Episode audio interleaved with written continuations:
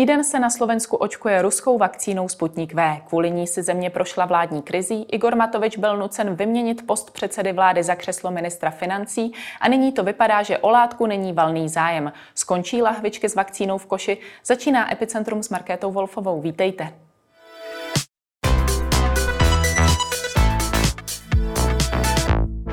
Ve spojení jsem s Petrem Vesolajským, předsedou Lékařského odborového združení na Slovensku. Dobrý den. Ďakujem. Přijdou dávky Sputniku V na Slovensku v Niveč a budou se vyhazovat? No zatiaľ z toho počtu, ktoré máme objednané a vzhľadom na tú expiráciu, teda e, dátum, kedy majú byť už nepoužiteľné, vyzerá, že veľa z tých vakcín e, nebude použitých a teda budú musieť byť zlikvidované. Máme nejakých 200 tisíc e, dávok zakúpených, alebo teda na skladoch a podaných je len pár tisíc dnešnému dňu okolo 3000 dávok podaných a čaká okolo 4700 ľudí na, na podanie. Zmiňujete 3000 podaných dávek. S jakým zájmem se původně počítalo? Veľmi je rozdiel v dnešnej dobe a vtedy, keď to premiér Matovič priniesol, vtedy sme mali denný počet odmrtí okolo 100 ľudí, čo teda bola vážna situácia a z tohto pohľadu sa tá situácia s Sputnikom dá hodnotiť úplne inak ako dnes. Bolo to politické rozhodnutie, kde premiér to zobral mm, ako nejakú svoju aktivitu, zabezpečil tieto vakcíny v tej dobe, keď sme mali veľmi vysoké umrtia a veľmi vážnu situáciu na Slovensku. Žiaľ, okrem toho politického rozhodnutia tam chýbali aj jasné politické kroky, aby sa tá vakcína mohla začať používať hneď. Trvalo to veľmi dlho. Bolo to schválené až 1. 6. 1. júna a tým pádom v situácii, kedy tá, kedy tá korona pandémia bola na Slovensku v podstatne lepších číslach a celkovo záujem o vakcináciu opadol a hlavne boli dostupnejšie schválené bezpečné vakcíny, hlavne teda e, Pfizer a Moderna, kde ľudia sa teda rozhodujú skôr pre tieto vakcíny. Takže se dá říct, že v době, kdy byla ta pandemie na špičce, tak by se mnohem více lidí nechalo vakcinovat právě třeba Sputnikem, zatímco nyní teda mají možnost se nechat naočkovat jak Pfizerem a dalšími látkami, tak jenom proto ten zájem vlastně opadává.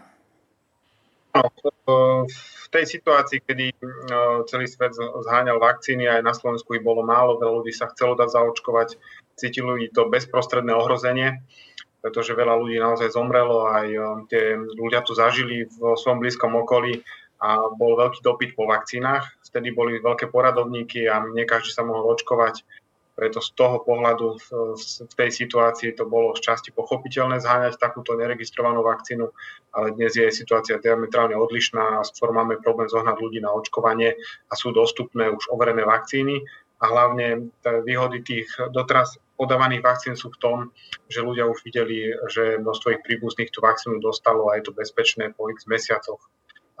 Nemajú žiadne problémy, skôr sú chránení, takže ten, um, tá dôvera k tým už používaným vakcínám je ďaleko väčšia ako nejakej novej vakcíne, ktorou je teraz Sputnik, neregistrovanej a uh, začal spodať len 1.6., preto aj tá nedôvera je tam väčšia. Já se ptám i proto, jestli tedy opravdu třeba v minulosti před těmi třemi měsíci a podobně, tady skutečně ten zájem o ten sputnik byl, anebo to i v té době bylo spíš právě to politické rozhodnutí? Určite to bolo politické rozhodnutie.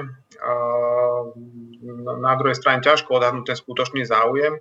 Veľa ľudí deklarovalo, že by sa dalo zaočkovať sputnikom, ale myslím si, že veľa z tých ľudí to len navonok deklarovalo, ale v skutočnosti by sa buď nedali zaočkovať, to je tá väčšia skupina ľudí, alebo ďalšia skupina ľudí, keď majú k dispozícii tie bezpečné overené vakcíny, tak sa samozrejme rozhodnú pre ne.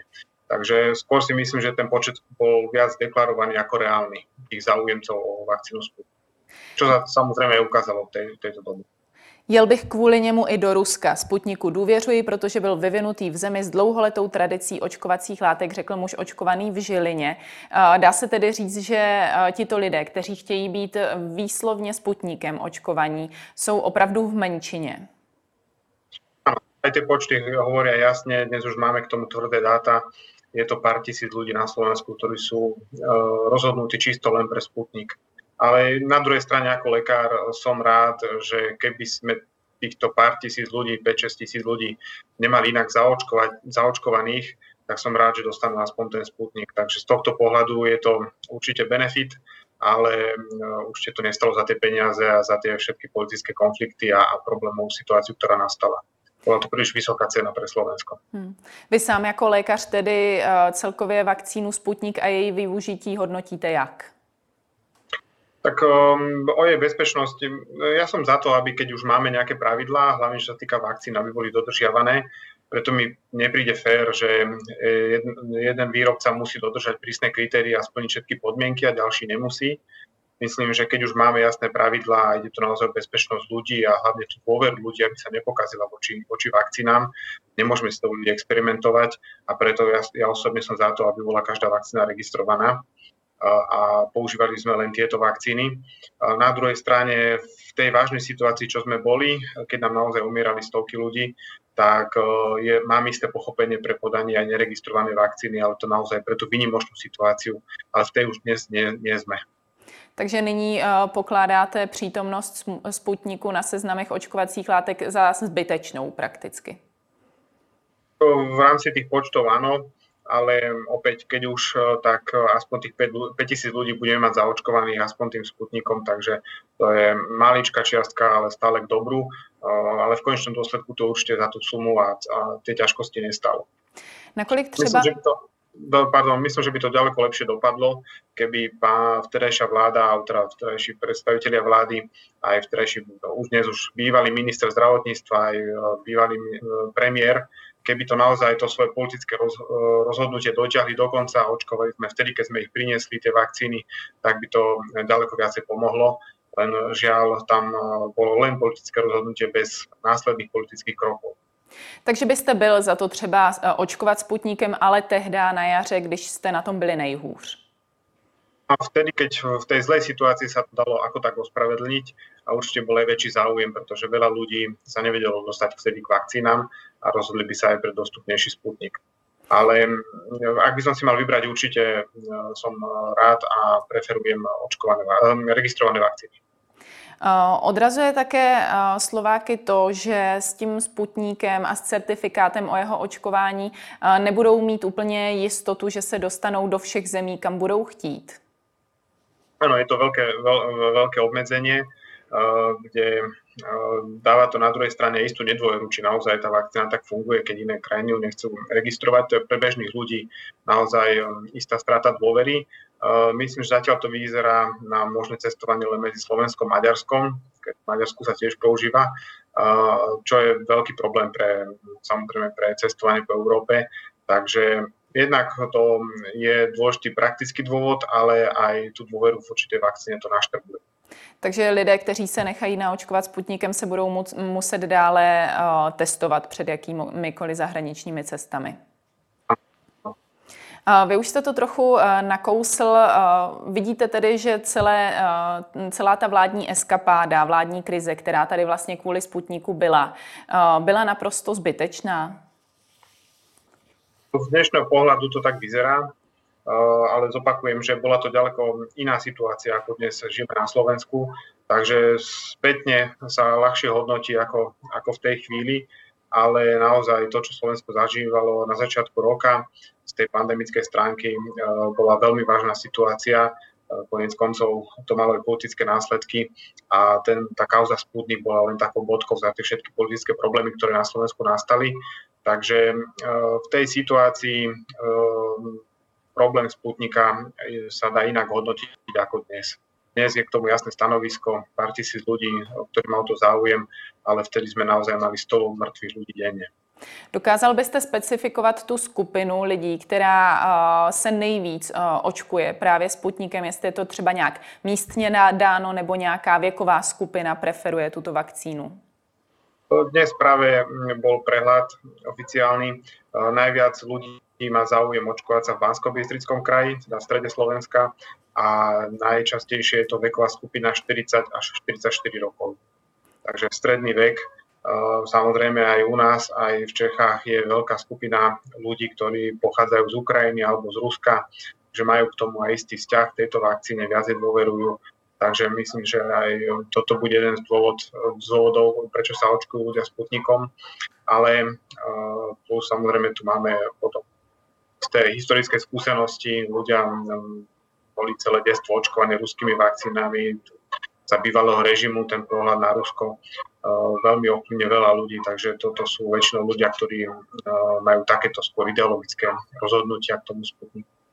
Bývalý premiér Igor Matovič si za Sputnikem ve navzdory řadě odporujících kolegů stále stojí, ale přesto by se s ním nenechal očkovat. Jak na vás působí celý tento jeho postoj? Je to pomerne bizarné. Ja by som očakával, že po tom všetkom, do čoho sa pán expremiér už vložil a čo všetko tomu obetoval, čakal by som inú koncovku tejto kauzy, ako, ako sám spravil je to veľmi zvláštny postoj a ľudia tomu nerozumejú, tomuto zdôvodneniu. Očakávalo sa pomerne jasné rozhodnutie ex-premiéra uh, k tomu očkovaniu. Teda väčšina ľudí čakala, že sa dá zaočkovať. Uh, toto ešte viac je spochybnilo. Aj tých ľudí, ktorí mali isté sympatie k On to právě vysvětloval právě tou nemožností cestovat napříč Unii. Tohle vysvětlení je za vás dostačující? Pre mňa osobne nie, aj ako lekára. Vieme, že tie vakcíny sa dajú kombinovať, takže dalo by sa splniť aj tá podmienka, že byť očkovaný registrovanou vakcínou a mať tam nejaký booster dávku, napríklad Sputnikom, keby som naozaj už rozmýšľal nejak politicky a chcel by som sa rozhodnúť dotiahnuť tú kauzu. Takže dá sa to samozrejme riešiť. Na druhej strane diplomati po Európe majú aj svoje, svoje uvoľnenia, takže nie je úplne toto hm, pochopiteľné, ako to pán premiér zdôvodnil. Myslím si, že väčšina ľudí tomu celkom neverí a to, čo povedal. Jak to tedy udělat, když chce být někdo vysloveně právě očkován tím Sputnikem V, anebo právě když e, naopak rozhodně nechce být Sputnikem očkovaný, máte to rozdělené, že některá očkovací centra podávají právě tuto vakcínu, nebo se vyplňuje nějaký dotazník? Všetky očkovacie centra podávajú registrované vakcíny a pár uh, centier ktoré sú jasne stanovené a teda väčšinou je to jedno v kraji, podáva Sputnik, kde sa treba špeciálne prihlásiť e, cez registračný formulár a e, dať, e, zadať teda vyslovene praje túto vakcínu. Takže je to na vyslovné prianie toho očkovaného človeka pretože samozrejme, keďže to je neregistrovaná vakcína, tam bolo potrebné splniť aj isté právne podmienky a právne zabezpečenie, takže tam musí byť jasný informovaný súhlas, že človek si vyslovene praje byť zaočkovaný touto neregistrovanou vakcínou. Eh, velkým strašákem, eh, respektive otázkou jsou při vakcinaci vedlejší účinky. Například AstraZeneca bývá spojována s výskytem krevních sraženin a podobně. U řady věkových skupin už se prakticky nedoporučují některé vakcíny. Co vedlejší účinky Sputniku? Objevily se na Slovensku už za ten týden očkování? Nemáme zo Slovenska takéto údaje. Samozrejme, aj to sa prísne sleduje. U nás to ošetrili tak, že za tie vedľajšie účinky bude zodpovedný štát aj keď, e, keď, keď ako lekár mám s tým skúsenosti s očkovaním, je to veľmi zložité toto prakticky vykonať, aby bol štát zodpovedný za tie následky. Takže e, toto bude ešte naozaj komplikáciou aj právnou, keby tak akému niečo do, mu došlo. E, z toho mechanizmu účinku tej vakcíny, keďže ide o vektorové vakcíny, aj Sputnik, aj AstraZeneca sa predpokladá, že by mohli mať podobné nežadúce účinky, čo teda aj svojim pacientom vysvetľujem, že toto riziko tu je. A keďže ide o neregistrovanú vakcínu, tak o to väčšie sú tie rizika, pretože o tej vakcíne veľmi málo vieme, keďže neprešla tým schvalovacím procesom. Práve preto odporúčam, aby sa ľudia dali zaočkovať len registrovanými vakcínami. Kdyby se přeci jenom u této vakcíny nějaké potíže objevily, tím, že to není vlastně celý ten proces schvalovaný Evropskou unii, jak byste postupovali? Znamenalo by to stáhnout sputník z, vakci- z vakcinačních center, nebo byste čekali, co se bude objevovat dál? Každá, každé to očkovanie, každý jeden pacient a možné následky a vedľajšie účinky sú prísne sledované v lekár pri zistení týchto príznakov alebo aj samotný pacient to hneď môže nahlásiť štátnemu ústavu kontrolu liečiv, kontrolu liečiv, toto je pravidelne vyhodnocované, myslím, že v krátkých časových intervaloch, aké následky po ktorej vakcíne nastali a potom je k tomu oficiálny medzinárodný proces zisťovania, takže v tomto skúmaní a dohľade je zahrnutý aj Sputnik, kde ľudia môžu priamo nahlásiť tie možné nežadné účinky aj cez svojho lekára a je na to teda oficiálny postup, ako, ako, ako to ustrážiť. Takže je tam naozaj odborný dohľad aj na to vakcináciu. Ruští vědci dokonce tvrdí, že Sputnik je po přeočkování účinný i vůči mutacím. Dá se tomu věřit? Tak momentálne tie všetky vakcíny dostupné majú ten, spike, ten antigen, ten spike, spajkový proteín rovnaký, alebo teda z, v širšom zmysle veľmi podobná je tá vakcína každá jedna. Otázka je, akú vysokú imunitu nabudí, aj tú bunkovú a nielen protilátkovú. Takže v tomto môže mať Sputnik istú výhodu, keďže je to vektorová vakcína a ten vektor je rôzny v prvej a druhej dávke. To je asi najväčšia výhoda Sputnika. AstraZeneca má len jeden rovnaký nosič aj pri prvej a druhej dávke, čo môže oslabovať efekt tej, tej dru, toho druhého podania, keďže telo si produkuje protilátky a imunitu aj na ten vektor, na ten nosič toho antigénu a preto tú druhú dávku môže trošku oslabiť tá imunitná reakcia. V tomto má Sputnik istú výhodu, že aj tá druhá dávka je ako keby nová a môže vyvolať silnejšiu imunitnú reakciu a imunitnú odpoveď a teda aj imunitu. Takže má aj svoje výhody táto vakcína. V každom prípade, na, keďže není registrovaná, tak na jej konečné výsledky si budeme musieť počkať až z praxe a vyhodnotiť aj možné želce účinky a jej účinnosť. Ale čo sa týka mutácií, Myslím si, že to bude na úrovni AstraZeneca, možno maličko lepšie, alebo teda v širšom priemere dnes používaných vakcín účinkovať rovnako. Takže nepředpokládáte, že třeba vůči uh, velice rozšířené indické mutaci by byl uh, vysloveně účinnější a úspěšnější než další vakcíny? sa nedá povedať. V medicíne by sa nemali používať dojmy a pojmy. Teda nedovolím si to povedať, či to bude účinkovať alebo menej účinkovať. Naozaj to musí ukázať prax a tá evidence-based medicine, ak sa to ukáže v praxi, dúfam, že bude dostatočne účinná a ľudí bude chrániť. Ale nejde ani o to, aby sme ľudí ochránili pred vznikom infekcie. To očkovanie pri covide má zmysel v tom a to, čo od neho očakávame, je, aby chránilo ľudí pred, pred smrťou a pred ťažkým priebehom Takže to, to, to je to, čo od očkovania očakávame aj pri Pfizeri, Moderne alebo pri Sputniku. Jak ste na tom celkově s proočkovaností? Priemerné číslo zaočkovaných ľudí máme pomerne slušné. Európa má vyše 40% my máme 35 Problém je, že keď tento priemer rozložíme na jednotlivé kraje, tak máme kraje ako napríklad Čaca, kde je tá zaočkovanosť eh, niečo nad 25, 25 Takže problém Slovenska je, že síce máme to koncové číslo pomerne dobré, ale niektoré oblasti sú veľmi slabo zaočkované a aj skupina starších pacientov, starších ľudí, teda nad 60, ktorí sú ohrození najviac koronavírusom, tak um, stále nemáme uspokojivé čísla. Hlavne v niektorých regiónoch je to veľmi slabé. Takže na Slovensku v tomto smere máme čo doháňať. Vnímáte třeba, že to byla chyba nějaké uh, očkovací kampaně, že nebyla dostatečně namířená vůči některým lidem, třeba těm nejrizikovějším skupinám? No, celkovo sa konštatuje u nás na Slovensku, že tá očkovacia kampaň bola veľmi slabá, ale myslím, že to najväčšie zlyhanie je, že sme nešli za ľuďmi. Hlavne pre tých starších ľudí nie je niekedy možné, ale ani pohodlné ísť do nejakého očkovacieho centra, vôbec zaregistrovať sa cez počítač, cez internet je veľký problém. My sme stále nevyužili možnosti, ktoré ponúkajú obvodní lekári, praktickí lekári, ktorí si sami najlepšie poznajú svojich pacientov, majú dostatočnú autoritu tých ľudí presvedčiť a často za tými ľuďmi môžu prísť očkovať až domov. Takže toto práve adresné očkovanie, prísť za ľuďmi domov do ich obce, to sme na Slovensku stále nedotiahli a neviem si ani celkom vysvetliť prečo, keďže na to upozorňujeme od januára, februára a hlavne mi teda chýba zapojenie obvodných lekárov, ktorí by veľmi mohli pomôcť a zvýšiť to percento zaočkovanosti na Slovensku. To zapojení praktických lékařů byl problém, poměrně problém i v Česku, i protože celkově jim nepřicházely vakcíny a pokud ano, tak většinou problematická AstraZeneca. U vás to bylo jak? U nás to nie je stále doriešené, uchovávanie vakcín a to objednávanie, ten legislatívny proces, aj logistický.